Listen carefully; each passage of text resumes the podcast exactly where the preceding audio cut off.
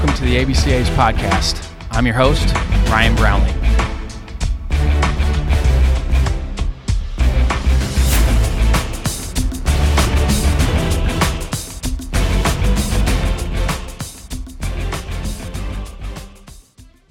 This episode is sponsored by Netting Pros. Netting Professionals are improving programs one facility at a time.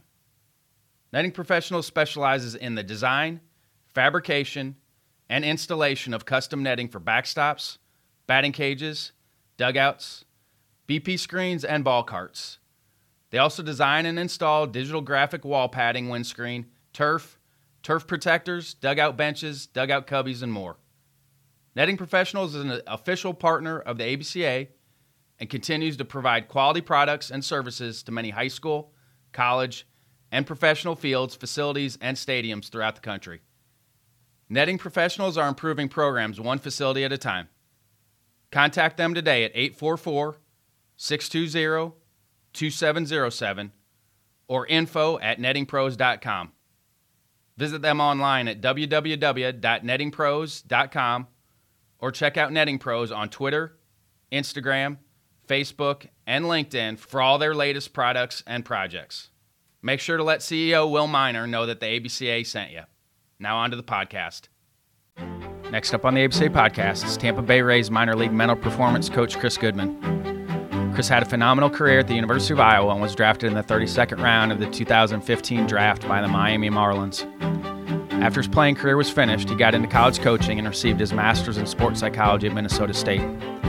This is a deep dive into peak performance and player development. Chris works with the Rays minor leaguers, so he's on the ground floor of trying to help players achieve their goal of playing in the major leagues. This was a fun episode for me as I got to fire off some hard-hitting questions to one of my former players. We do a deep dive into his time growing up as a multi-sport athlete, the role his parents had in his development, the recruiting process, his views on player development, and what he's using with players to help with peak performance in the Rays organization.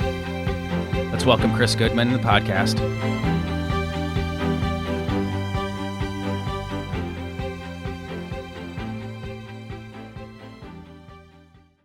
Here with Chris Goodman, minor league mental performance coach uh, for the Rays, uh, but uh, played for me at Iowa, uh, got his psych degree at Iowa, and then played with the Marlins for a little bit, and then coached at Minnesota State, and now working with the Rays. So, Goody, thanks for coming on with me. Uh, it's good to be on here, Coach B. Good to see you again, and like you said, played for you at Iowa, so it's kind of full circle here. Yeah, no, I I, I always kind of knew you were going to do something in the game just with, with what your dad did, and I, I, I'm proud of you right now just because you never know, but um, our interactions were great. And I do want to go kind of go back just so people get a little bit of a, a dive into your path, but um, you know, you did the N T I S, you actually played hockey in high school as well, and so shocker, a multi-sport athlete figures it out in college and then gets a chance to go play professionally. So just take some people back a little bit here and, and just your path.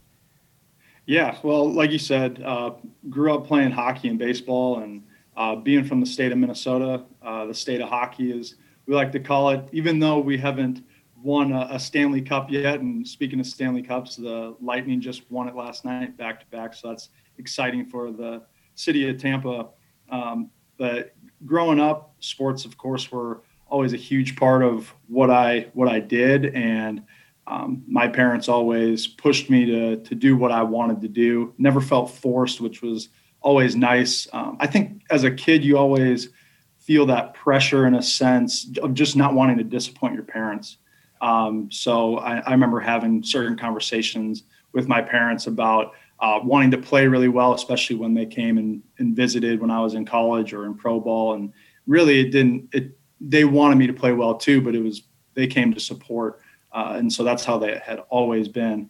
And so that was huge for me. But um, I mean, back then, up, back up though on yeah. that. I mean, growing up, how, how were the conversations? I think that's hard for parents. You know, we, we do get a lot of parents that listen in. And I think that's difficult to, to find that balance with your child, like how much do you push to, to get them involved? So kind of talk a little bit about that, like their their involvement uh, with you growing up with the youth league stuff. Yeah, I think it probably um, the classic answer of it kind of depends on every kid, I'm sure. For me, my parents sometimes had to almost like pull the reins back I was super uh, sports focused. Uh, I didn't really get that interested in the academic side until I almost really, it was at a crossroads of, do I even get into Iowa? And and, and that was really um, it, like deflating for me, because that was, I really wanted to to go to Iowa. So I kind of had to kick it into gear. I, if I look back now, uh, I wish I would have done it earlier. Uh, but that was one thing, like, so maybe in the sense of my parents had needed to, uh, and they tried to support me more in like the academic side, uh, because the sports, it was easy. Like, I always wanted to be there. Uh, they always supported me in the, in that sense. And the conversations were, um, were more on the side of probably not taking things so hard and continuing to, to grow, and that it's a pro, it's a, it's a process, and, and uh, just getting better over time. Yeah, and, and this is kind of the recruiting piece of all this. I didn't know if we were going to get you. Um, you know, I saw you at the Colonels Tournament. I think you were playing with the Minnesota Stars, if I if I remember correctly. You played yeah. like a morning game, and so that was my first time. I had I had heard your name, but that was the first time I saw you, and I loved you. You just thought you would be a a really good college baseball player. Didn't know what position you were going to end up at. I know you were playing shortstop at the time, but just you had reminded me of some guys that I had coached along the way, because you were wiry and, and knew with your frame you're probably going to add some strength on. But when we got your transcript, I was like, okay, you know, that was towards the back end. You know, different times now, you're going into your senior year, which hardly ever happens, but it all, you know, I think it usually works out for guys if they can wait a little bit longer. But when, when we got your transcripts, I was like, okay, we're going to at least have to try to give him something to get him into school, because you wouldn't have been able to get in on your own. And that's kind of that, that recruiting piece that maybe people don't always see, that, that peek behind the curtains of, of who actually ends up at places. And then I didn't know, because the out of state, in state piece, It's a, it's a lot to go to Iowa for an out-of-state kid. So I just yeah. didn't know. But then, you know, on your visit, you actually committed on the walk around. And I, I don't I don't even know if you talked to your parents about the whole deal. And you just kind of threw it on them that, like, hey, I'm coming here. Uh, it was actually one of the easier recruiting trips I had ever had, visits, because even before you got to meet with Coach Dom, you were, you were basically coming. So you made life easier on yeah. me. Yeah, it definitely. I mean, well, I remember walking around uh, Iowa City, and it was just, and, and actually one of the, I tell kids this sometimes as well, when the recruiting questions come up to me, is um, you gave me advice, is if baseball wasn't there for you, would you still want to go to school? And walking around Iowa, it was one hundred percent wanted to go there. Um, and so I remember on the walk just saying, like, okay, how do how do you commit somewhere? Obviously, never done it before. So uh, just like, you want to be a, an Iowa Hawkeye, and it's just right there. I want to be an Iowa Hawkeye. And Uh, then I remember, but yeah, my dad didn't know at all uh, that I was going to do that. I think we talked a little bit that Iowa I, was special to us. But. Yeah. Yeah. And your dad's from Fort Dodge, you know, so, so even though you guys lived in Minnesota, there was that tie for you guys because your dad grew up in Fort Dodge. And you speak to that piece, and I try to tell kids this all the time, and parents, like, find the right fit. And, you know, you went through coaching changes while you were at Iowa, and I, makes it a little easier probably to stay even with a coaching change, just because you chose a school for the right reasons, correct? Right. Yeah. Yep. And, and I still try to push that. And I know I've been on the transfer portal here lately because there are so many kids in there, but for anybody that's listening in that has a kid that's going to go play any sport in college, look at the school first. I mean, look at the school first. If the school is going to be a good fit, you know, is that kind of realistic expectation for, for athletes in college, that it's going to be a little bit bumpy, correct? Yeah. I mean, that should be the uh, expectation. Expect it to be. You yeah, should expect, expect it to be yeah. bumpy. You shouldn't expect it to be rosy. I think that gets sold sometimes, that, like, everything's going to work out exactly how you want. That's not how it works. Uh, and that's kind of along what you're doing right now with the minor league guys. I mean, th- that's got to be those expectations, too, as a minor league baseball player, is that it's going to be bumpy along the way. Yeah, hopefully that's the expectation. I think some guys have that expectation, but I think a lot of guys come in like, well, okay, I got drafted in this place. I'm going to bang my way through the minor leagues, and I'll be in the big leagues in two and a half, three years. And, like, there's injuries that come up. There's um, just how minor league baseball works. Like, it, sometimes, or so many times, it is right place, right time. Like you, the the systems can be stacked against you. And that's, I guess, where you play for all thirty teams comes into play. Uh, but yeah, it's just, it. I like to think it rarely goes exactly to plan. And that's why it's so important for us to be able to adjust, not only with, in our physical abilities, uh, but also on our on the mental side and being able to regulate our emotions. And, and Chris is very active on Twitter. So if you're trying, if you don't follow him right now, it's at Chris Goodman, K R I S Goodman uh, underscore. So he does a really good job of of tweeting out stuff. Um, you know, how has that helped with the guys that you're dealing with, kind of get your message across to them? Mm. That, that's a good question. I don't really know uh, how it how it's gone for them. You might I might see a few guys here and there, like a, a tweet, um, but you never you never know if maybe some guys see it and they don't like it, but it might resonate. Uh, I think the biggest thing, how I even got into just tweeting, because I had been on Twitter for a long time, but never really used it as that type of a platform. And while I was in grad school, it was a really good practice for me to try to stay concise and simple uh, and get my my point across on some of the things. Now, obviously, what is it, one hundred forty characters max, something like that? Um, there is going to be little pieces where there might be a question, which is great then. So hopefully then it stems a conversation, whether that's on Twitter or in person. And I do want to continue to back up a little bit here just with your time, because you have such a unique story. You came in as an infielder to Iowa and then transitioned to the outfield. I mean, how was that transition for you, um, making that transition from the infield to the outfield? I would say fairly easy, and I don't mean that in the sense of like it didn't take work, but uh, I grew up, I didn't start playing shortstop until I was a freshman in high school for whatever reason. Uh, that, that was just kind of the decision that was made. And so I found myself as a freshman on J V playing shortstop, and never really played there other than practices sometimes when I was growing up. So I was always a center fielder. Uh, my dad was a center fielder. So naturally, as a kid, you want to be like your dad. And so I was always running around trying to catch fly balls. Uh, and so the transition from Uh, outfield to infield, particularly at a young age, was really, really hard. I remember making tons of errors. My first game as a freshman on J V, I made five errors.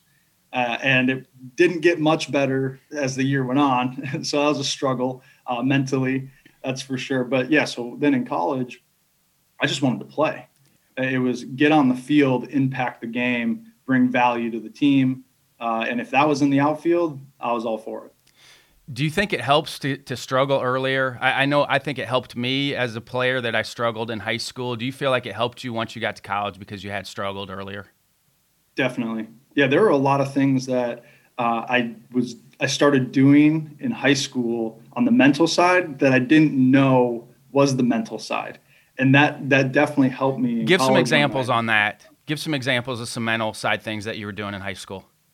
Yeah, so uh, I go back to that freshman year when I was making at least an error a game. Uh, and I'm the young guy on the team. Uh, not a lot of friends that I had that I just didn't play with any of these guys. So when I struggled, I didn't have anyone to go to at the baseball field. Of course, I had my parents. And that's where I started to uh, I started to write down on note cards what I wanted to be. Um, I wanted to make the routine plays. So I would I would read these note cards every single night before I went to bed. Um, I make the routine plays, um, whether it was maybe even like technique-wise, I field the ball out in front of me. I see the ball into my glove. Um, I believe in myself. I believe I can make every play. And then on top of that, it was doing the extra work, the extra physical work. I don't think I would have got to I, where I did if it was just like the affirmations. Uh, they certainly helped, but paired with the physical work. So is that. And then I, my dad was always big on visualization. And so he would walk me through some of the, just visualizing before I went to bed a lot. Um, and so those were the two biggest things before I even got into college that definitely helped me in um, just being really, really intentional with my thoughts and what I was saying to myself. And with the visualization piece, how were you going through that with the visualization piece? You know, because there's a, there's a, a couple different ways for, for anybody that's listening in that hasn't done it or is thinking about doing it. There's a couple different ways that you can do it. One, you can actually see it through your mind's eye where you're going through it, but then actually you can see it like you're watching yourself on television go through it. So when you were visualizing, how were you taking yourself through that?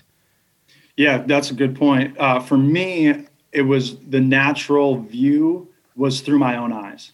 Uh, so, and I talk to guys about that sometimes of, of just switching it. And depending on what we are trying to do on the visualization side, um, maybe skill, more skill acquisition, or um, I guess in a sense, like just belief and confidence in, in your abilities more, just switching the view. But everyone has a natural view, I believe. And so mine was through my own eyes as if I was doing it. And so um, just seeing it, really focusing on um, seeing like the ball hit the bat or, um, and of course it's, I'm in my own body in that, at that time. We get a lot of drill questions. What were some of the, the your favorite drills at Iowa when, when I was still there? What were some of your favorite drills that we did?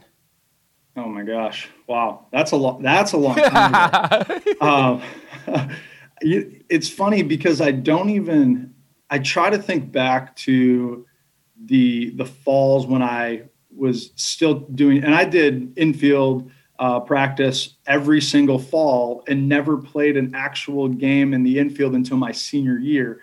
Um, so talk about just trusting a process in a sense and being ready for an opportunity. But I, I honestly, there, I, I think the biggest ones I can't particularly go to a specific drill, but anything that had to do with um, footwork. That that we did was spend a lot a really of time on, on footwork. I mean, uh, cone work, you know, infield yeah. wise, a lot, lot of cone work, breaking down footwork, trying to get into good ready position. I, I still think that's where infielders get sidetracked is they don't get into a good consistent ready position every time on every pitch. That's where guys get caught in between on, on balls. Is they're not doing that on every pitch. And then, you know, the the hitting piece, I think that's where we got a chance to kind of break some things down after fall ball was done, with just with the hitting piece. Do you have any least favorite drills that we did? Least favorite drills?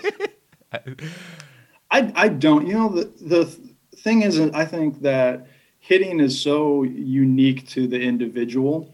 Um, and I was a big hands person. I really want, liked to trust my hands, and anything that had to do with hands drills, I really liked. Now, I'm sure someone's going to listen and be like, well, that's probably why you didn't make it. Maybe, maybe it is, maybe, maybe it isn't. But uh, we did a lot of a lot of one-handed stuff. We did. I, right. I just was such a big believer in in developing coordination with, with the hands. And I know I'm a little bit of a throwback guy on that, but I, I think it helped with path. I think it helped with bat-to-ball skills. If you can get strength and coordination in both hands, I think it helps develop better bat-to-ball skills, and I'm, I'll probably get run through the coals for that now, but I still think there's some value to it. And, I, you know, we have some throwback. Tatis Junior had a really good interview yesterday talking about moving around in the box and trying to keep his timing the same, and Uh, I think we're starting to see some throwback approach. Talked about letting the ball get deep. You don't hear that a lot anymore. No, no. Um, talked about trying to use the other side of the field. Um, you don't see that, but there's a guy that doesn't strike out a whole lot either. And, you know, I think sometimes that approach leads to, to some bat-to-ball skills as well. Right. Do you think feel like you got pushed enough in college? I mean, you're you're an intrinsic. You talked about that. I always felt like you had intrinsic motivation, so you're an easy guy to coach. You know, was that something that you have always had, or was it something that your parents helped you develop? Because I, I really felt like you were a, you were a hard worker. You worked in the weight room. You worked on the field. You you worked extra. You know, when did that light bulb go on for you? I, I want the easy answer is it was always there, um, and I don't know if there was a certain light bulb type of moment, but there was always. I can remember. I, I would consider myself a fairly competitive person. So even back in elementary school, I would get in arguments because uh, like I just wanted to win and, and do whatever. So I think that was that intrinsic motivation of just doing what whatever I could do to get better. And I, there's always a, I guess, a shadow side to that. For, for whatever our strengths are, there's a little bit of a shadow side. And, and sometimes it got in the way for me. Uh, but like on the playground and things like that, guys, my friends would be like, hey, like, it's just a game. And my, my response was always like, not to me. Yeah. Like, it just wasn't to me. Like it, it was just meant a lot more. And so I think that just carried through. And I think that's where like my parents sometimes had to pull the reins back, and that, hey, yeah, you might have, you might have lost here, but where, what did you learn? Like, because now that piece is, what do we learn here? And I think getting more into that intrinsic side of not just the winning and the losing is like getting better um, internally. When did you know it was time to, to hang it up?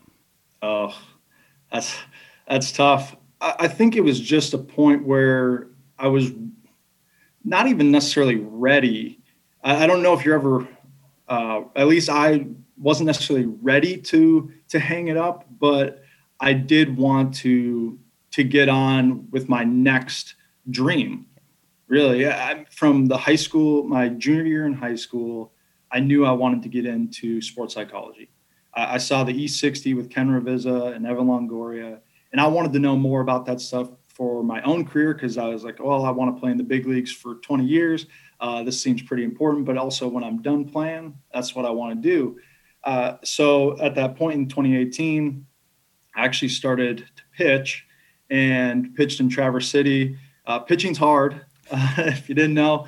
And so I, I had uh, a lot of failures in that. And then it was just, if I, I knew if I didn't get picked up by an organization, I was going to go to grad school. I got accepted during that season, which is actually, to my knowledge, I learned at the time, it was really late when I applied. So a big shout out to Minnesota State University of Mankato's sports psychology program, uh, Doctor Sindra Kampoff uh, and Michelle McElharnon for accepting me super late.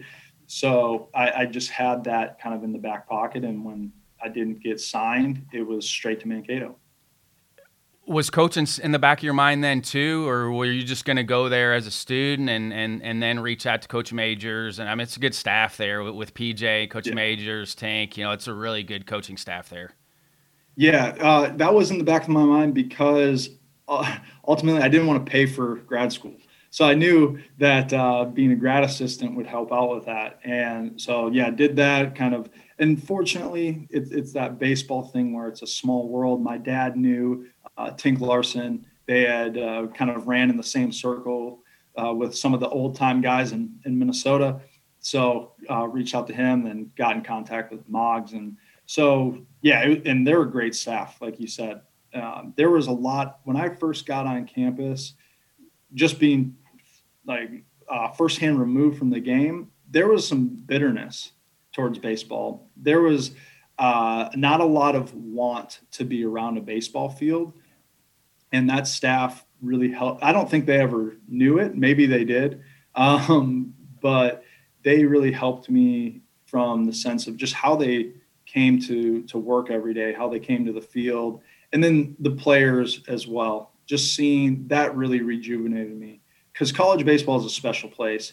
And after you go through um, professional baseball and it doesn't end the way, the way you want it to, and it rarely does, but there, because that business side can really get you, and that it's speak, speak to those for, for people that don't understand that the difference between college baseball and then going to play professionally, that, that what that is, the differences between those two. Yeah. For me, at least I was, I was, and still am a big team guy. That's, I think that's why college was so great, is that we were so close. Um, those guys are my best friends to this day. We went through a lot together uh, and tried to accomplish something that was, and it sounds cliche, but that was a lot bigger than ourselves. And I don't know if you necessarily realize it until you're gone. And then what, particularly when you get into pro ball, because it is, it's one v one v one. Everyone is just trying to go and make it. And yet you are teammates, but at the same time, everyone's kind of, you're, you're battling for a, ultimately a paycheck and a living. Uh, so that, that was really tough. Well, that was a special group you had, that freshman class at Iowa. That was a, a very special group. There was a lot of guys that got a chance to play after college in that group of, of you guys. And I kind of knew, I was excited about that group of you guys coming in because I knew it might take you a little bit to figure some things out, all of you, and you play that many freshmen, that young, that early, you're going to take some lumps on the, the one loss side, but I knew at some point you guys were going to do some very good things, which you did. I mean, it's you, regional team. I mean, there's not too many teams at Iowa that can say they're a regional team. So, it's, so but yeah, I knew ho- that hopefully was a special, there's more that comes. Yeah, for yeah. sure. And, yeah. But I knew just as much time as I recruited the other guys in that class and, and talking to you guys and the makeup, the mental makeup of that group, I knew that there was going to be some good things that happened for you guys. Yeah. And like you said, it did take, there were a lot of uh, like some bumps along the way. And, um, but yeah, we were questioning it sometimes as well as like, are we ever going to be as good as a group as like we were supposed to be? And, and so thankfully uh, we, we kind of panned out a little bit in twenty fifteen, and we talk about it to this day, you know, how, how things could have uh, kind of shaped up if, if, um, if one bounce went that way or one hit that way. And I think that's even the fun of it. Well, it was a resilient group, and, you know, does that help with resiliency? I mean, you, you had some tough times, but you also had a lot of experience at the college level, you know, from two thousand twelve to two thousand fifteen, you had a ton of experience. So how does that help you then you get to your senior year that, because you've pretty much seen everything that you're going to see up to that point? Yeah, I think a hundred percent. You've gone through a lot. You also have a support group that has done the same and is, has each other's backs. Um, I think even a little bit to the um, like the self-determination theory of of competence, autonomy, and, and psychological relatedness. And so we had a lot of those components. Obviously, over the time, your competence builds. Uh, if you're particularly if you're doing deliberate practice, um, I felt like we had a lot of autonomy in what we wanted to do. Um, and it, the university helped finally, I should say, helped out as the facilities got better, because then autonomy really comes into play. Um, I'm sure you remember when we only had the little, it's hard to get two hours. Stage. It's hard. It's hard to get a lot of work done in the wintertime when you only get two hours in there, and then you've got no other place to, to go hit. Um, and right. I'm, I'm happy with the program there now because they have everything that they need. You can always get a little bit more in the stadium and all that, but from a player development's piece, if you have a place that you can go in at any time and get your work in, makes it much easier for guys to get better over the long haul. Yeah. Yeah, no doubt. I, I can remember some of my favorite times in Iowa City were uh, finishing some homework after a long, um, a long day of practice and, and class, and then going over to the indoor hitting facility and um, hitting at like ten o'clock at night. Like, and, and maybe you go with a buddy, or maybe you just go by yourself, but it was just the ability to go do that made a huge difference. How long did it take you then to transition into coaching where you get the player knocked out of you? Because I think it takes all of us a little bit of time to kind of get the player, and now I'm a coach, and, and I'm not going kind of back and forth where you still have a little bit of that player in you. How long did it take you to to make that transition?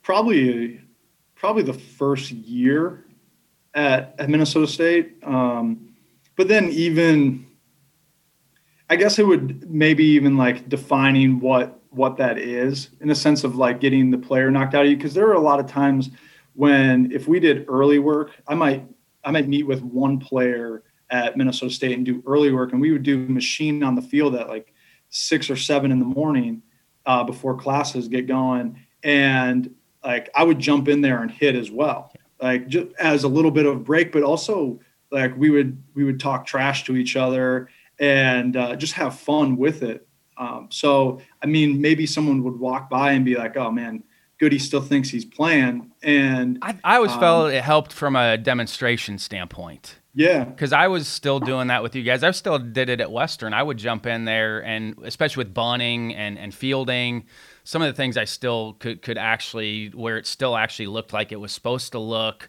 Yeah. I just felt like it helped from a demonstration standpoint because players are visual learners. Uh, I just felt like it helped them maybe make a little bit of a development transition earlier. Yeah, I agree. And and even uh, this was my belief. I, I don't, of course, I don't work really on the hitting side anymore unless there's the blend of approach and, and um, like mental training side. But for the hitting with me was that it would be, it, it was hard for me to think, okay, I'm going to introduce this drill that I've never done before. So a lot of times I would like to try it out. Like, what's it feel like? What, what uh, verbal and um, what verbal cues help me in this drill so that maybe it even stems a better conversation for the guys that are trying to do the drill. And that that's kind of developing that mastery still, you know, that, that mastery piece. Um, I, I was the exact same way. If I was going to introduce something, core velocity belt or anything, we always did it as coaches, plyo throws. We always went through it first just so I had a better right. understanding of, of what I was trying to teach guys. Yeah. Who are your mentors then? You know, you talked about some of the, the professors at, at Minnesota State. Who are some of your other mentors in, in peak performance? Yeah, well, um, our director of mental performance, Justin Sua, is probably one of the best mentors you can have. Uh, just a phenomenal human being, but also he's been in it for probably at least a decade now. And there are so many things that you just try to to soak up and be a sponge whenever you talk to them. Um, I, I would say even uh, I, I tried to do a really good job of when I was in grad school of reaching out to a bunch of uh, mental skills coaches that were in the game. So um, I, I remember reaching out to Lauren Johnson, who used to be with the Yankees, and uh, she's phenomenal as well. Uh, Brian Miles, who's with Cleveland, he's great. And in every single person that I reached out to, they all, you know, it's interesting when you reach out to someone, like I reached out through LinkedIn or even Twitter at times, and I never got turned down. Uh, and time is a valuable thing. And, and I certainly have learned that as I'm in it now, because it is, you're on the go all the time, whether you're traveling or um, you're meeting with players before you go to the field. And then obviously once you're at the field, you're there from two o'clock till eleven. Uh, so time is really valuable. And, and they always gave me some time. And, and I was really, really appreciative. Um, I M G, pretty much anyone at I M G within the mental conditioning team, um, I still talk with them to this day. And I moved down to Sarasota. So um, I'm close to I M G now and, and still hang out with uh, Taylor Stutzman, who was my mentor there. And, and he works with the baseball team at I M G.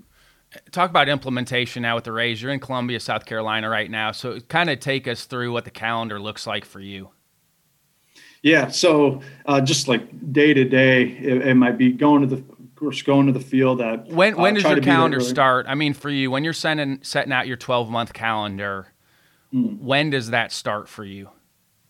Yeah. Well, the, the interesting thing is particularly this year, just with, so travel has been very interesting with, with COVID. So it started out with uh, in, in the beginning of, of May, uh, I had to drive to all the affiliates because I wasn't fully vaccinated yet. So for, uh, I had gotten my first vaccine uh, before the season started, but then you have, um, de- of course, depends on which vaccine you got, and that's not my expertise at all. So anyway, I uh, had to wait a period before getting the second one. So I'm driving from Sarasota to uh, Greenville in the beginning, then to Columbia, to Rome, to Charleston, back home, then uh, back up. So it was, and the nice thing is really kind of uh, to making our own schedule as a, as a coordinator group, and then uh, just trying to, where do you want to be at, at certain points? Um, and with the six game series this year, you really get to, to be with the team for a long time. Uh, and I love it. I have two teams, Charleston and, and uh, Bowling Green. And, and so I get to go back and forth. I see got these guys every other week, uh, and you almost are really part of the staff, which is what you want. You, you don't want to be an outsider. You want to be in the mix, and that makes things, because trust is such a important piece of it. Are you waiting for guys to come to you? Are you going to them? How are you approaching? Um, you know, are you waiting until a guy struggles? Are you trying to help them maintain? How are you handling that piece? All the above, but it, it, timing for me is big. You know, I'm in the dugout during games, so a guy who uh, just punches out and maybe looked like he was very um, internal at, during the game, uh, during the at bat, and things were speeding up. Though I might have that thought, to me, that's not the time to go and be like, "Hey, man, like, what are you thinking then?" Like, uh, I that's where not only being a player, a former player, comes in. Like, I, I think to myself, what would I want right now? Or not even necessarily what would I want, like what would I need at the moment? Maybe some space is, is good. Um, depending on my relationship with certain players, sometimes it's just um, like you might be sitting in the vicinity of them and they might look over at me and be, a, and then it starts right there. And and so many times it's, it's not like all mental skills. Um, there, there is that relationship relationship piece. And I think what sometimes happens, to no fault of, of anyone's, when we talk about the mental game, is that it seems like it's so neat and packaged perfectly every time. It's, it's really messy. Uh, it, there are times when you, my, I might question myself of like, okay, what, what could I give this player right now? What do they need right here? Um, and then also you never know how long it takes for that relationship to be where it needs to be, of being able to uh, like bear the weight of truth. Like there's some guys that just need it flat out. Like what we're doing right now isn't sustainable. Like this is not how you stay in the organization long enough. And it's certainly not how you get to the big leagues. I mean, how do you get them out of that internal? I mean, what are what are some of your go-tos? Say somebody's really, the wheels are spinning, they're sped up. What are some of your go-tos to help them get back to where they need to get to? Well, I think first getting an understanding of uh, like what is speeding up to them. Like some guys, they're like, I, I can tell that my thoughts are flying right now. There are so many thoughts coming in. Some guys are, uh, their breathing is is uh, sporadic. And then, and then, and that probably goes a lot of times with guys. They're like, my heart, I could feel my, I felt like my jersey was moving. Uh, and so depending on those, like, I think the breath a lot of times is a great place to start for, for many of those. Um, and for me, anytime the it's we're speeding up, we're going to want to really focus on the exhale and making the exhale longer as we get into, we start to lock into the parasympathetic uh, nervous system, and which the brake to our car. I I learned a new one. I've been studying this stuff for over thirty years and listened to Tim Ferriss's podcast yesterday with a neuroscientist out of Stanford. But I learned a new one yesterday on the drive back home from work. I popped it in. Take an inhale, and then at the top of the inhale, take another small inhale, and then twice as long on go. the exhale. Yeah. And I've never done that, but literally within two breaths, I was like, okay, I feel different, like in a good way. And mm. it had calmed me down. And I had never even heard of doing the double inhale. So like, if you want to do it with me, just inhale, yeah, then take another one, and then, and then a slow exhale. And I never even heard of that, and I've been studying this stuff forever. But lit, like, like I said, it changed the physiology within within two breaths, which I mm. will use. That. I'm going to add that into my presentation. I write it down. Yeah, yeah. It's uh, here. I need to look it up for people listening in. Um, I got to get the guy's name right. He had a great story. Uh, had a really tough upbringing, and turned his life around. Um, yeah, Doctor Andrew Huberman is the guy's oh, yeah, name. Yeah. He's a he's a neurobiologist out of Stanford. He has his own lab, but he's a sleep studies fear and sleep. Uh, mm-hmm. And I haven't listened to his podcast, but I may dive into it now. But yeah, that's he. That was in the early part of the episode, was the the double breathing piece, which I'd never even thought of. Yeah. He had mentioned that the app Reverie too. Um, Reverie is a self hypnosis app mm. um, that I probably will dive in just a, a little bit. I'm always trying to. to look into new ways to improve, and especially help with the sleep piece. I mean, how, how are you? I mean, that's gotta be part of it for you. Sleep, nutrition, hydration, that all goes into peak performance. How are you helping guys with the sleep part? Because the minor league schedule is, is a bear. How are you helping them with that piece? Yeah, I think the, the big piece on my end is kind of raising awareness to what, what are they currently doing? And how is that affecting them? How could that be affecting them? Because I think so many times we ask, um, like, okay, how are you sleeping? And like, oh, I, I'm sleeping well. I'm getting X amount of hours. And it's like, all right, and how is it affecting you? And like, oh, I think I think it's good. And, it's like, and I think the next question might be, why might you be wrong? Like, could you be wrong in that? What if it's doing it a different way is better, um, and not just doing the same things over and over? And we're fortunate we have a lot of people um, on the dietitian side and and um, just reco- rest and recovery and sports science. So um, I a lot of times urge players to to ask questions to those experts, uh, and then we all work together to to be better for the player.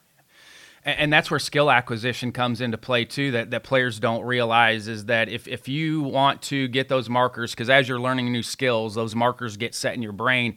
If you don't get enough rest, and even like spending twenty minutes with your eyes closed and, and relaxing and breathing, that's a way to help with skill acquisition, because it, it allows with that neuroplasticity to, to learn skills faster if you do that. So if you're not doing that, that's where players probably get frustrated, because I'm I'm doing all this work, but if I'm not getting the proper amount of rest, those skills that I'm trying to develop don't set in.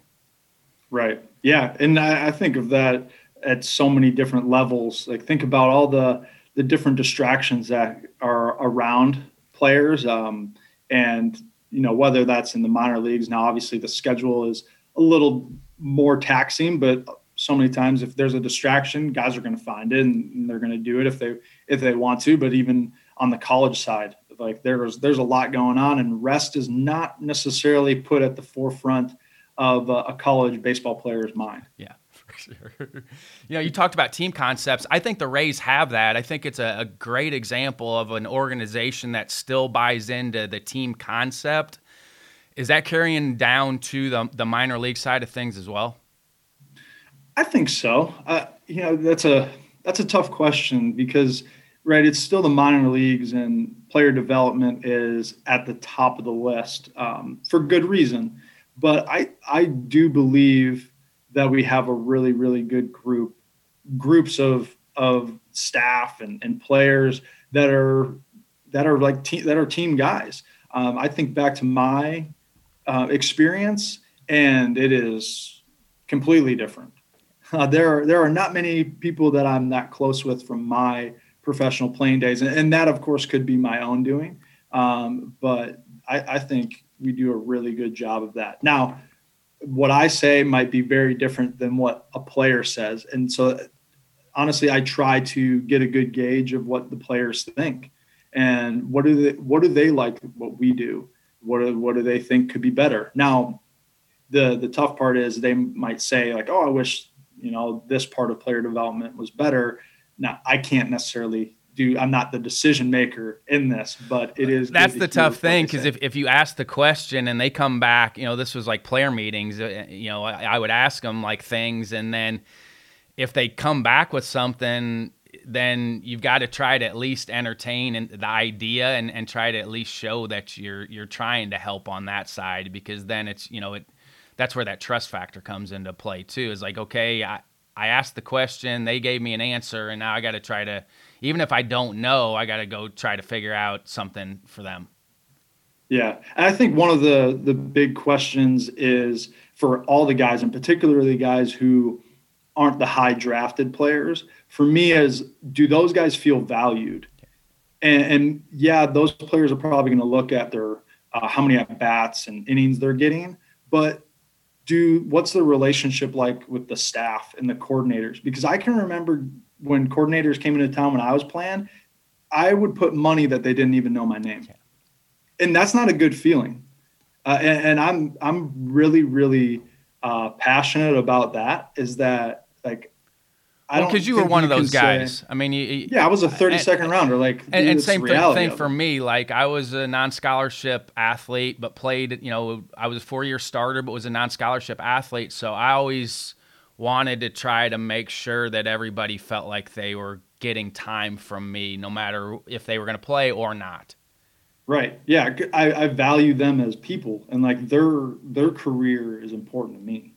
Yeah, because, well, they might be your next round of coaches. I mean, you just never know yeah. what could happen. You want them to have a good experience because at some point they'll have an opportunity to give back to the game. So you want their experience to be positive and not, you know, you look at the numbers, not everybody's going to get to go play in the big leagues. So you no. you still want them to have a good experience. You know, you, you tweeted out something about behavior changes. I mean, what is a realistic timeline if you're asking somebody to make some behavior or habit changes? What's a realistic timeline for, for those changes? And how do you help players not get frustrated when they're trying to, to make changes? Yeah, wow. Uh, I, that's a phenomenal question. And that's that's the great part. Um, what we talked about earlier is that, like, yeah, you does it stem a conversation? And to get into that, I, honestly, I don't know what's a realistic timeline. It, you know, it probably depends on the player. It probably depends on the behavior change itself. Um, and how ingrained those habits are. Yeah, right. That's why I try to speak to habit changes. People want it instantly. We're in the microwave generation now, so they want, well, I did it for one day, and now it should be better. Yeah. Well, it might take you a month. It might take you two mm-hmm. months, and you're dealing with players that could get released. So, you know, th- those are there's that fine line of, this may help them, but it may not help them too, and they may get sent home. So, I mean, there you, you run that fine line with from a player development side. Right. And I think, you know, I guess different buckets of behavior change. If we're talking skill as the behavior, yeah, that I think that can take a lot longer um, at times. And so it might be more, okay, on the controllable side of things. Like, Uh, maybe there are certain things that we can do, whether it's how they're talking, like what they say to themselves um, during a, an activity to get more effort. Like, don't let the reason why you get released be because you don't hustle. Like, that's a pretty, pretty brutal way to go out. Uh, so what is it? Ta- what's it going to take for you to, to be able to run a, a great ninety every single time? Uh, and who, I don't know what it might be. It might be different for every player, but if it's thinking about like your family, that might be affected by it. Um, just pride in general, uh, and, uh, just playing the game the right way. Some guys, that's it, but probably the guys who, um, like playing the game the right way type of mindset, if they're not already running hard, um, I mean, they probably do it already if that's like, the mindset. How's that presented in, in spring training? I mean, because that's probably where a lot of it starts, right? Like, this is the expectations of the organization for you as a player. Is that where it starts for you guys, is in spring training? Yeah, I think that's where you start to lay the groundwork uh, because you have so much time, so much more time. Of course, when you get into the season, as you know, it's just it's go, go, go. And your your practices are B P or right before B P. So it becomes a little more difficult. Any other but... indie work? I mean, I, I, you're you're there. You know, how much of it is is indie work when they're trying to help guys get better? Uh, a good amount of it. Uh, I, I don't know if I could put an exact you know number on it, but a, a good amount of it is is individual work of uh, individual defense and um, you know certain guys with with stealing bases and, and base running. Uh, but there, I think when given those opportunities. Of course, it's really important on deliberate practice. We're not going to do it for a long time, but we still have to do it really, really well. Um, and that over, you know, little by little, a little becomes a lot is is the idea. So you're there at two for a seven o'clock game. So how are you lining up your meetings with guys? Is it open door policy or are you lining specific guys up?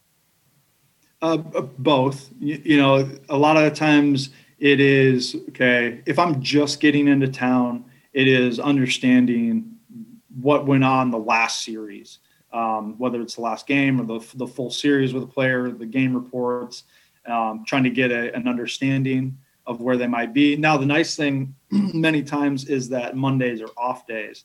So they, if they had a bad game or a bad series, they might have that off day to kind of uh, do something, like get their mind off of baseball. And so when they come back in on Tuesday, they're a little more refreshed, um, is the thought. I'm sure it's not always with players, but yeah, there might be particular players that are pinpointed just to to check in with and, and start a conversation. And then there's other guys who are like, we've texted while I've been with my, with the other team. And so they might straight, you know, come up open door policy type thing. And, and it, that's always an interesting thing is different players are way more open. And I don't mean it in the sense of like they share their their feelings, their darkest secrets type of thing. They're just like, hey, how do how do I stay positive after going over three with with two punchies? And like it's just it's straight to it. What are maybe some of the t- keys to try to help guys stay more consistent? You know, people use the you're not trying to, to fill cavities here. Hopefully they get to a point where their performance is fairly consistent and improving as they go and staying away from a lot of those pitfalls with the results-oriented piece. You know, what are some skills that you're trying to help guys develop to help them stay more consistent with their performance?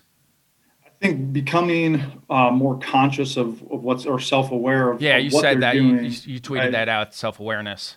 Yeah, so uh, I think journaling is a really big aspect of that and kind of following the progression. Um, I, I think of it, you have maybe in a sense like four quadrants here, and you have players who are um, unconsciously competent in, in the sense of like they're good, but they don't really know why. And, and we, I think that's majority of players. You have players who are um, unconsciously incompetent, so they're they're not very good and they don't know why, and that's a very frustrating piece. The tough ones who uh, they're probably there aren't maybe too many guys in pro ball that are like this, but the consciously incompetent who are bad and they don't care. Um, so, but then the ultimate one, right, of being consciously competent, knowing you're good and you know why. And I think the journaling can help with that and move towards that a little bit more. This is what I did. This is what I learned. Uh, this is how I did it. Um, and this is what I'm going to do the next time. That's why that time management planner at Iowa had the journaling piece in there, you know, and I didn't even know how many guys used it. I would look at it if guys wanted. I was checking more to make sure you guys could get on top of your daily schedule.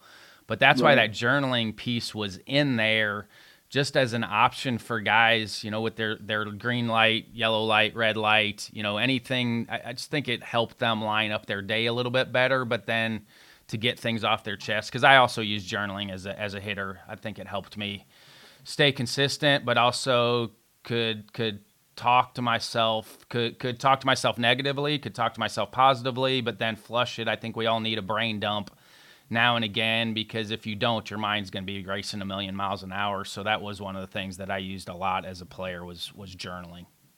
Yeah. And I think even to the point of like, okay, what, what do they do early work and like helping memory wise? Cause we always think like, oh, I'll never forget this. I'm in a good spot. And it's like, no, you're going to forget it. And, and you might even forget the feelings that go into it. So like bullet point it. It doesn't, we don't have to write novels. And I think maybe that, for me at least, that's where it stopped me at times, is I felt for whatever reason that I had to, like, it had to be perfect uh, sentences and paragraphs. And now I'm writing an essay and it's like, just bullet point it. And then like, they're just um, one word and, and go from there. And because we're not going to remember it a lot of times. And there's, there's kind of the, the two part there. Obviously you have the external storage where you can go back and get it, but then you have the encoding piece for our brain. When we write it down, that's why notes can be so important. It helps us actually remember it. When guys get sent down, how are you dealing with those conversations? Oh, that's, you, you feel for them. Um, I think for me, it is, I guess one of the big things is throughout my whole you know, my whole career, however long it is, I never want to forget how hard the game is and what it was like to be in those situations. And so a lot of the times it's, it's not necessarily, um, or even, hey, you still have an opportunity. Like you, sure. Hey, you didn't get released. I know it stinks. You got sent down, but you're still, you still have an opportunity to play. Like they, they, they still ha- think you have value because you're still in the organization. Yeah.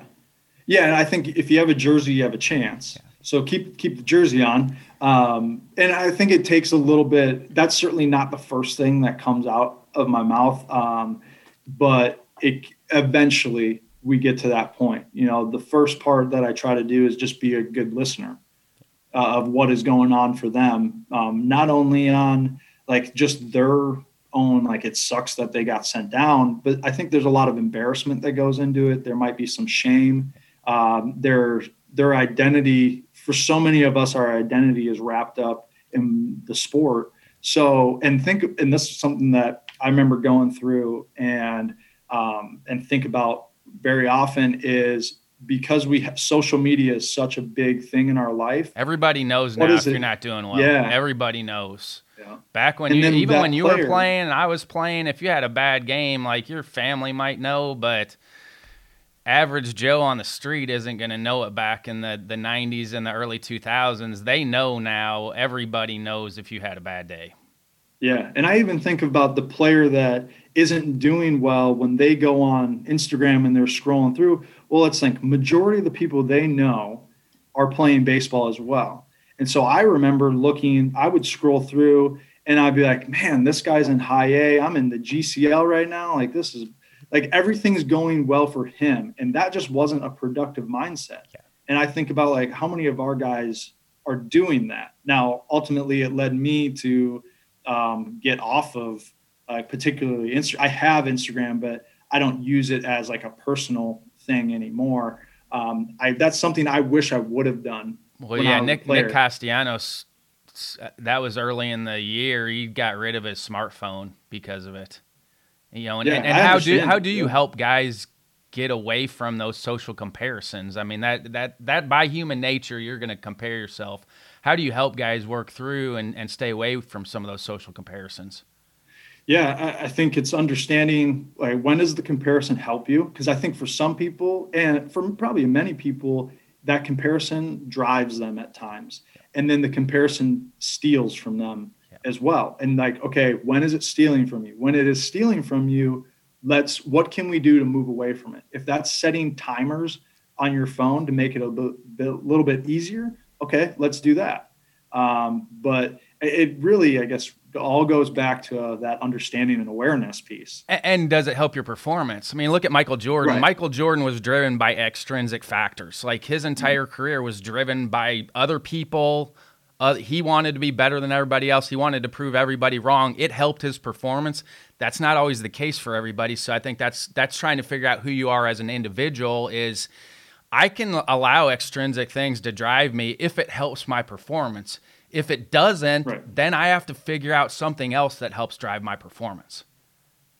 Yeah, I think that's probably one of the biggest pieces is learning to who you are, understanding yourself, and going from there. Like not only like what drives you, um, what what allows you to be your best, and not only on like what what are you doing every day, but how are you coming to the field?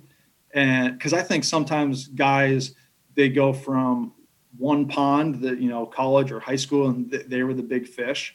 They come here and everyone's kind of a big fish. And sometimes guys are a little bit bigger fish than, than them. And so they kind of like sink back and they don't really let their own personality come out. And then they're walking on eggshells, and that's a really tough place to play. And, and so like being comfortable with who you are. And now obviously we grow free to fail. That. I mean, so, you, yeah. you got to get to that point where you're free to fail with your performance and just going to let it hang out. But that that's tough because because guys do get guarded because there is some judgment and some shame with, with bad performance if you allow it. Um, right. You know, and that's where you're hopefully developing a little bit more of a growth mindset. But, you know, it, it's tough. In professional baseball, it's the, the whole thing is, is hard. How, how do you help guys develop letting it go? I mean, say you had oh for four with four punch-outs or you walked the, the ballpark. What are some skills to develop that allow you to, to let go of those poor performances? Yeah. Well, we try to have like a physical release, um, a productive physical release, I should say, um, not like a bat slam or helmet throw type one, but trying to have one. Now, for me, perfect world is from probably at bat to at bat, maybe even pitch to pitch release, but particularly after a game as well, good or bad. Like we have to move on. So if that's finding the fact that when I take, when I finally take the jersey off, then it's done and I've moved on. But I think the a key piece in any of those uh, releases is the reflection aspect of it. And obviously if it's pitch to pitch, it has to be very, very quick. Um, and so that might be more of just emotional regulation. Um, and, but okay, what did we learn from this game, good or bad? Like, let's win from, let's learn from our wins and our losses. Uh, and then, like, okay, uh, what did I do well? What did I learn? What am I going to, what am I going to do tomorrow? How am I going to do something tomorrow? And then once I've, if it's the jersey or it's the hat, once it's off, like, we've moved on. Um, and so do you think that's finding easy? Those? And that's, do you think it's a little easier at the minor league level because they're playing more games than at the college level? You probably have more like time to test it, you know, like trial by error. Um, and I think, I guess maybe even, and this doesn't make it easier, but maybe just more important from on the college level of why fall ball can be a really, really big piece is that find these things and develop these systems because the season is really, really short. Like, you don't have so much time to figure stuff out. Like it, it is what, a fifty-six game season. Like, let's go. You got to get going.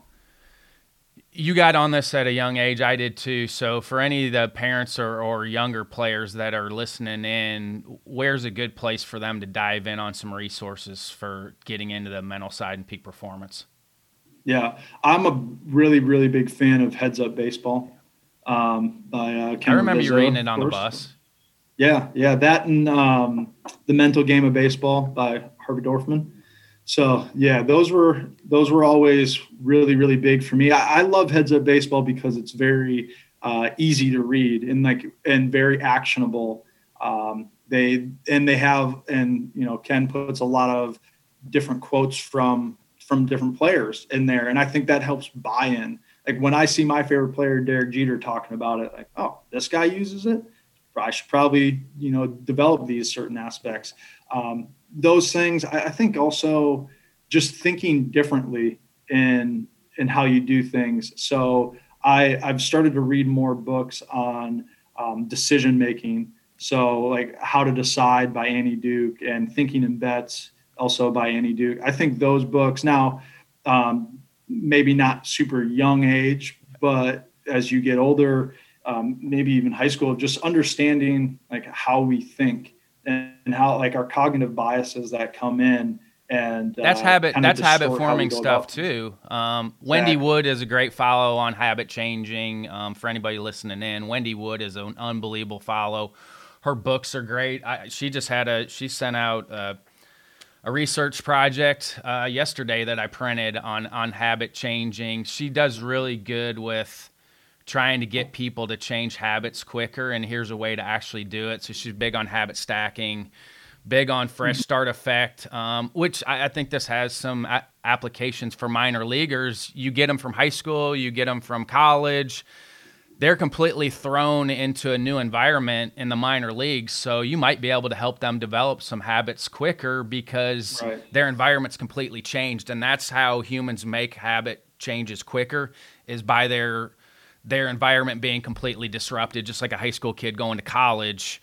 You can get with them and have them make some changes quicker just because their environment's completely changed now. Yeah, I, that's funny you mentioned that. So I took a I O psychology class um, in my master's, so industrial and organizational psychology, and our professor was telling us a story how he was hired to come into this, I think it was kind of a manufacturing firm. And for whatever reason, this company had a problem with their employees running down a hallway at the end of the day. I don't know why they were doing this. These are adults. Uh, but they tried a bunch of different things. You know, of course, the obvious, put up signs that said, don't run, um, you know, caution uh, pieces out there. Didn't work. So they hired him to come in. And what they ended up doing was putting mirrors along the walls in the hallway. And what they figured out is that people don't like to see what they look like when they run. They completely change the environment. So now people walk because they don't want to see themselves running. And so I actually told that to one of our players, like ultimately to get to the point, like, how is your environment affecting you right now? How is your environment affecting how you're training? And can you change some of the environment to make it a little bit easier for ultimately these habits to be formed? Do you have a fail forward moment? I ask everybody this. Do you have something that you thought was going to sidetrack you, but looking back now is one of the best things that ever happened to you? Yeah, probably many, but the biggest one is probably uh, not getting as far in baseball as I wanted to.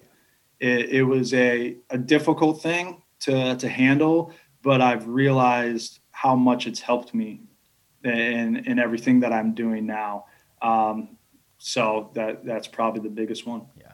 Yeah. It's, I, I've had a bunch of those as well. I mean, you're, you're still fit, you're in great shape. What about any early morning routines or evening routines uh, that you do that you like? Well, I, I try to stay on a consistent sleep schedule, which it's, it's difficult at times, of course, as with travel. Take us but, through that. So, I mean, what, what are you trying to get hours wise, sleep wise? I'm, I really try to get at least seven and a half. Yeah. For, for me. That's about um, good for I me like too. Seven hours and twenty minutes. I've said that a bunch. I had a behavior mod class, my one of my last classes when I, I got into coaching. I had two classes left to finish. Behavior mod was one of my last ones. So I tracked my sleep schedule for mm-hmm. the entire semester. So that was my final project was, and seven hours and twenty minutes was, was right. And it's still around that for me. If I can stay on that, I wake up, I'm usually in pretty good place. Uh, but how are you, I mean, how are you anchoring that? Because you might be at the ballpark till eleven or, or midnight. How are you anchoring that sleep pattern for you? Yeah, well, I use, I have it on my phone, of course, of like when I want to go to bed. Now, the the tough thing, I never let my phone go to uh, like do not disturb. Uh, just because I, I won't always be available to the players. Um, there aren't too many times. It does happen. Like I'll get a call at one in the morning and, and that's, that's cool with me. I, that's part of the job I've accepted. Uh, and I, I want that, but yeah, I, I think, you know, you, I definitely have times when I don't get it. I, I haven't met it. Um, and I, I, I do feel it later on in the day. But I am kind of on that schedule where no matter what, I'm I'm probably waking up around seven thirty uh, each morning. It just kind of is happening now and then getting in, getting the day going, of getting a workout in of, of some sort. Um, and early on, you do that as soon as you as soon as you wake up. So uh, I try to eat right away. So you eat, you eat before you work out. Yeah, yeah. I tried to hold off. I'm old now, so I try to hold off. So I. I get up, um, do my early morning meditation, walk, uh, do a light workout. It's nothing serious, but then I'll eat after that. I just feel like I'm I'm more aware if I if I eat later. Um, mm. You know, there are just a couple life hacks that I've developed along the way. If I get run down in the afternoon, I will do an afternoon meditation for like ten minutes. Yeah. To try to reset. Yeah, then that's yeah. I'm I do definitely try to uh, at least. I know I get one mindfulness practice in a day, and um, I use uh, an app, uh, the Inner Balance app by HeartMath. Okay. And so um, I put the, there's a piece that clicks onto your earlobe, and um, I can see my heart rhythm patterns. Is that what you're following? Kind of- so, so with that, with the Inner Balance app, that's it's taking you through your your heart rhythms. Yeah, yeah, and so I, I'm I'm trying to get a, a nice sine wave. Um, and have it repeatable and, and get into coherence, which is just the synchronization of uh, thought, heart, and and uh, emotions. That's cognitive and, and behavior so, training almost is what that right. is. You know, that's right. that's a good piece. That's something that not a lot of people do, but the cognitive behavior therapy piece helps make a lot of changes for people.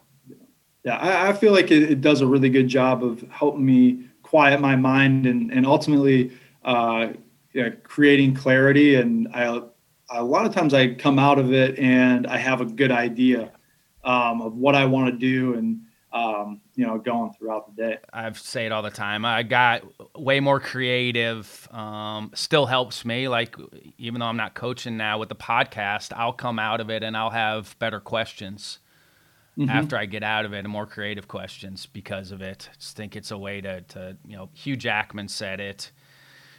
You're trying to get the monkey to, to go up and down the pole. I mean, that's that's really what meditation is, because if you don't, your brain's going to be all over the map. So you're really just trying to get the monkey to go up the pole and down the pole and up the pole and down the pole. And the, the brain is a powerful thing, but if you don't give it those tools, it's going to do whatever it wants to do. Yeah, and that's so many, that comes up in conversation a lot with players, uh, particularly like focus-wise. Um, but there are so many times when just the disconnection between what we do before we go to the ballpark and then what we're doing at the ballpark. Um, and sometimes guys are like, well, what, how does that have to do with, with baseball? And a lot of times I'll tell them like, well, the same brain that we communicate with, that we're walking around with, is the same brain that we compete with. Yeah. So if we're having a hard time focusing on just the conversations that we're having, there's no surprise that we're having a hard time focusing for the fifteen seconds that we need to be for that pitch. And, no, and all the, the things happens. You do before you get to the ballpark lead up to a good performance. They they do it with elite chefs. Elite chefs, they lay out everything in a row. So the knives, they lay it out before they start to cook. Everything is laid out. So then they just go automatic and, and they do it. It's the same thing with our performance. And so when you're away from the park, you have to set up some of those routines that that get you to that place that you need to get to in between the years when you show up. And yeah, pregame helps, but there's some low-hanging fruit throughout the day that guys guys and girls can pick up that help them. And yeah, it's it's an investment. It is. Being a good performer is a huge investment, but I don't care if it's a musician, a chef, athlete, theater major, they have those routines set up that allow them to be at their best when, when they, when it's go time for them. Yeah. And, and consistency has a price, of course. Yes. Um, but, but yeah, the ones that make the, the ones that make it, I mean, that's the separator. The ones that, that are elite and make it, those are the separators for them with their performance. Yeah. I, I think it's really interesting that I love studying elite performers, yeah. of course. Um, but I also love studying the like average elite performers, if that makes sense. Well, right? What's like your average of, big get, leaguers. Get, give me a, give me an example of an average elite. Because yeah, you're elite. If you make it to the big leagues, you're, you're elite. Yeah. You're elite, right? Like you, but there's a difference between an all-star and, and a guy that maybe goes up and down every once in a while. There's a difference. So, I mean, what are you finding out with kind of the average elite performance? I think that's, I think that's the piece, is that they're super consistent. They, they don't have the unbelievable uh, skills to fall back on. They've figured out that they are consciously competent. Like they've figured out the fact that they have to do these things. They not only have to, but they want to, because ultimately they want to stay in the big leagues. And so like, when you look at the, I mean, yes, like the guys like Dustin Pedroia were um, all-stars. They became all-stars, or like the Brock Holtz. I think those guys are really, really fascinating, because Uh, if you compare them to the one percenters of the one percent, like they don't even they don't even stack up. But what what how'd they get there? Because it's probably not their elite bat speed or their foot speed and their arm strength. Like they did something that like they're very consistent. Uh, I think they know themselves really, really well, and they they do those same things over and over. And they're really good. I mean, what they they're good at what they're good at. They are good. They're they're yeah, good yeah, at what yeah. they're good at. I mean, and they they understand that. You know, you know, Pedroia is a really good example of that. Eckstein, um, you know, even Jamie mm-hmm. Carroll played eleven years in the big leagues, had no business, and and I love him, and I tell him that all the time. He was my college roommate. I had no business playing eleven years in the big leagues, but he did, because he was good, really good at staying within himself and being good at the things that he was good at, and not stepping away from that. Right. So I think I think we should look at those people a little bit more, um, not necessarily the outliers. Like, yeah, we can learn some stuff, some good stuff from the Mike Trouts and Tatis Juniors, but there there are some things that those guys do that, I guess maybe for lack of a better phrase, like you just can't teach. Um, so I think we should. A lot look of it at is how the eye- eyeballs work. I mean, yeah. I, the more you're into it, the more, you know, the, your eyes are part of your brain. So how those see, how they work, how they can, can anticipate something moving in space, that goes into it. Hopefully for me, that's kind of where we're moving with the cognitive piece, is getting a better understanding of brain development. And this is the brain development for elite performers. And there's probably going to be some similarities if you get in there and look at a brain scan, that, okay, there there's some similarities, even though their skill level might be a little bit different and their their God-given mm. talents are a little bit different. That's the elite portion for all of them, is is how those eyes work. Yeah, yeah, that's a really good point. What are some final thoughts? Oh, man. Uh, final thoughts. I, I think the what what I ultimately try to help guys with, and it goes into everything, but um, that is on the mental side, but just being an elite decision maker, um, understanding what goes into your decisions and, and having a process that allows you to make great decisions and, and quick, efficient decisions. How can you streamline that? When you talk about decision making, how can you streamline decision making?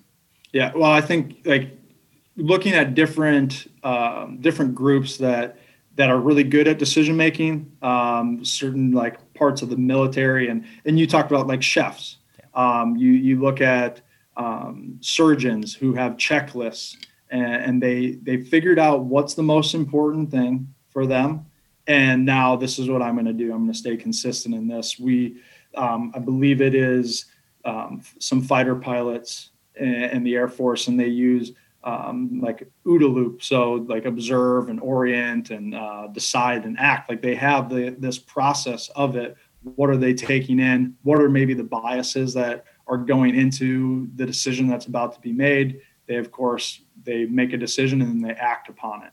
So, um, kind of going off a, a system. All right, Goody. I appreciate it. Thanks for jumping on with me. Yeah. Thank you. It's always fun to reconnect with your former players. Uh, so proud of Chris and uh, what he's become and who he's turned into. Uh, you knew that he was going to be successful in whatever he decided to do once his playing career was over. Uh, he's a wonderful person, tireless worker. Uh, had a, a, just a phenomenal time coaching him uh, at Iowa. So just uh, congratulations to Chris and all his success. Thanks again to John Litchfield, Zach Kale, and Matt West in the A B C A office for all their help on the podcast. Feel free to reach out to me via email, r brownlee at a b c a dot org, Twitter at coachb underscore A B C A, Instagram, Ryan Brownlee seventeen, or direct message me via the My A B C A app. This is Ryan Brownlee signing off for the American Baseball Coaches Association. Thanks, and leave it better for those behind you.